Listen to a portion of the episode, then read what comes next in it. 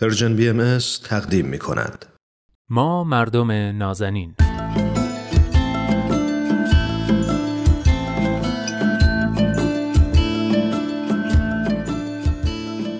سلام. سلام و درود به شما مردم نازنین. خیلی خوش اومدید به برنامه خودتون. من نوید توکلی و این هفته با حضور دوست خوبم ارسطو رحمانیان پژوهشگر علوم اجتماعی قراره که درباره انتقام صحبت کنیم.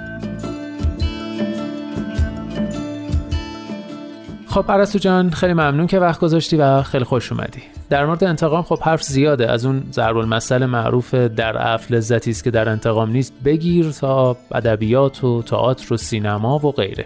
در واقع انتقام یکی از درون مایه های اصلی بسیاری از قصه ها و رمان ها و نمایشنامه ها و فیلم ها و سریال ها بوده هست و احتمالا خواهد بود. و این نشون میده که انتقام همون قدری که تقبیح میشه واسه خیلیا جذاب و حتی توجیه پذیره اما از همه این حرفا که بگذریم اول از همه انتقام رو برامون تعریف کن و بهمون بگو که انتقام چیه و چی میشه که آدم انتقام می‌گیرن. ممنون. نوی جان منم درود میفرستم خدمت شما و شنونده های خوب برنامهتون. ممنونم. واژه انتقام معمولا با کلمه هایی مثل کینه قصاص و کیفرخواهی نزدیک به هم استفاده میشه و حتی هم ممکنه گاهی به جای هم استفاده بکنیم بله. انتقام رو به عنوان نوعی عدالت خواهی می‌شناسیم که معمولا خارج از یک نظام قضایی و رسمی اتفاق میفته بله. پس شاید با اون وجه از قصاص که مثلا در سیستم قضایی ایران مشروعیت داره متفاوت میشه آها. اما به هر حال انتقام یک کنشی محسوب میشه که ممکنه برخواسته از اراده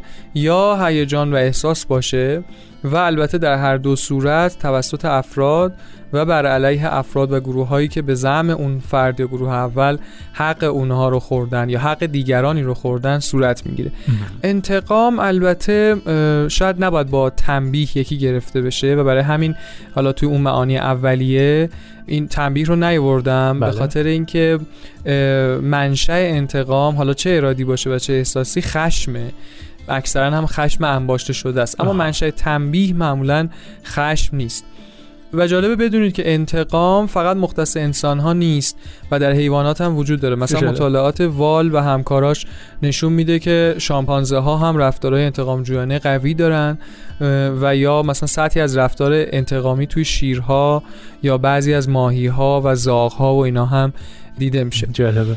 اما درباره سوالت به طور مستقل انتقام رو میشه اینجوری معنی کرد که ارجاع میدم به فرانسیس بیکن انتقام رو نوعی برقراری عدالت برخواسته از طبیعت وحشی انسان تعریف می‌کنه.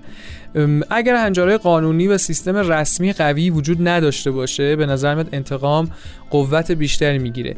این حالت دو شکل داره یا می‌تونیم تصور کنیم انسان بدوی رو که در اون دوره به علت فقدان قوانین دقیق و رسمی و البته اقلانی به حالا معنی امروزیش انتقام بسیار رایج بوده. چون افراد به همین شکل عدالت رو برقرار می‌کردن. بله. یه شکل دیگه هم هست. می‌تونیم تصور کنیم جامعه امروزی رو که توش سیستم قانونی عادلانه نیست و اجرای قانون رو به روشی انجام نمیده که افراد اون جامعه رو راضی کنه. در نتیجه افراد ممکنه تو بعضی موقعیت ها احساس نکنن که فرد یا گروهی اون اندازه و به اون شکل که حقشه به جزای کارش رسیده و در نتیجه دست به انتقام جویی بزنن. در واقع توی این جوامع از نظر فرد انتقامجو قانون توانایی اجرای عدالت رو نداره.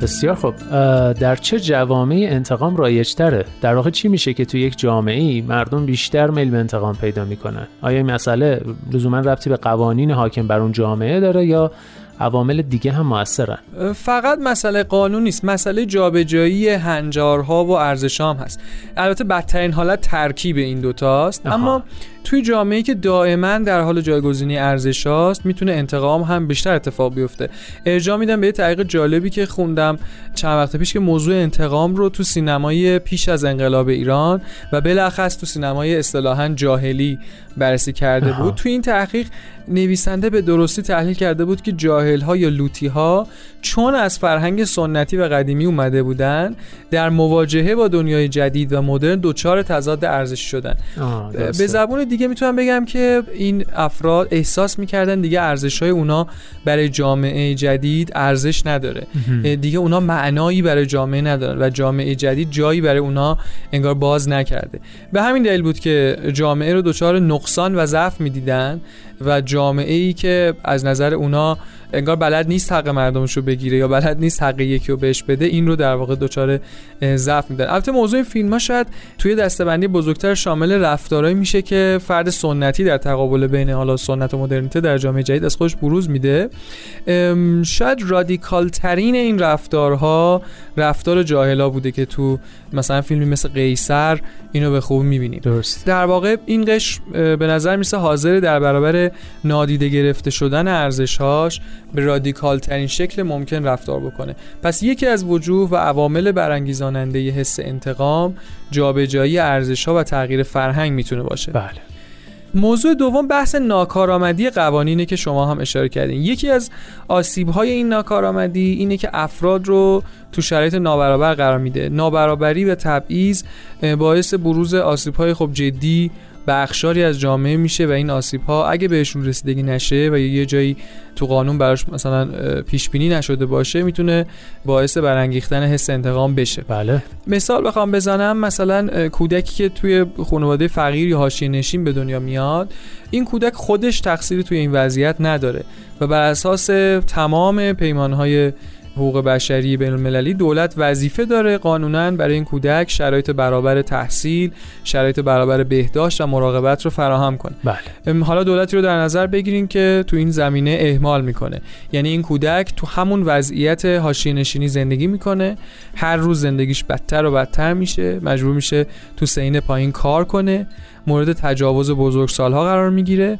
با موزل اعتیاد ممکنه دست و پنجه نرم بکنه و بسیاری آسیب های ریز و درشت دیگه. بله. بسیار طبیعی و منطقیه که این کودک با عقده ها و مسائل بسیار بزرگ میشه تا بزرگسالی یا حتی قبلتر تو نوجوانی تبدیل به یک فنر فشرده میشه که به زودی داره در میره و می‌خواد از تمام آدم ها و جامعه که توش به دنیا اومده و این شرایط رو برای اون درست کرده انتقام بگیره بله. این انتقام به شکل های مختلف ممکنه بروز کنه از انواع رفتارهای بزهکارانه تا تخریب اموال عمومی وندالیزم همه اینا هست دیگه و شاید بشه این سوال مطرح کرد که آیا اینجا میشه گفت این رفتار کودک غیر طبیعیه و یا غلطه؟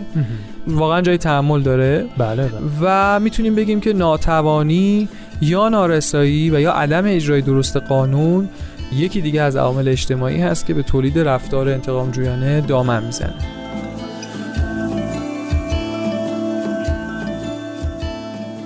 خب به عنوان آخرین سوال انتقام چه تأثیری بر جامعه می‌ذاره؟ یا به عبارت دیگه نتیجه کنش انتقام جویانه در یک جامعه چیه؟ تو این مدلای انتقام چون شکلی از نفرت هم همراهشه بله. این نفرت پراکنی چه حالا به حق و چه اشتباه تاثیر منفی خودش رو تو جامعه می‌ذاره متاسفانه. آها. حتی این بحث فراتر از جنبه اخلاقی که حالا مثلا میگن بخشش بهتر است یا انتقام. ها کینه نفرت خودش و انتقام تو هر مدلش باعث ماندگاری بازتولید و گسترش میشه.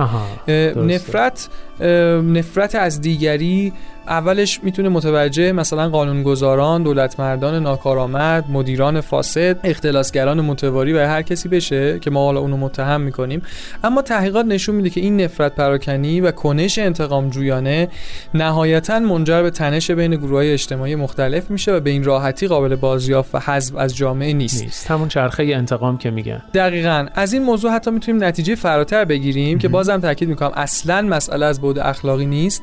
اونم اینه که در هیچ نوع احقاق حقی چه انتقام جویانه چه قانونی چه و هر شکلی کنش انتقام جویانه یا همراه با حتی ذره این نفرت این مسئله رو متوجه جامعه می‌کنه که حتی اگه اون موضوع به خصوص تا حدی هم حل بشه یعنی مسئله اصلی حل بشه مثلا حالا یه قانونی تغییر بکنه یا یه فردی به حقش برسه یا به سزای کارش برسه اون نفرت و کینه ای که همراه با کنش حقخواهانه افراد وارد گود شده به این راحتی از جامعه خارج نمیشه و می‌تونه به طرفهای مختلف ماجرا آسیب‌های جدی وارد کنه آها. چون اصلا قابل مهار و کنترل نیست پس شاید جای تحمل داره که اگه فکر می‌کنیم تو حوزه ای از قوانین حالا قوانین اشتباهی بر مملکت حاکمه و یا نابرابری بیداد می‌کنه و یا مثلا اقلیتی تحت آزار و تبعیضه برای حق خواهی و تغییر وضعیت کنش انتقام جویانه برخواسته از کینه صرف بدون مداخله اقلانی و حتی حاوی نفرت پراکنی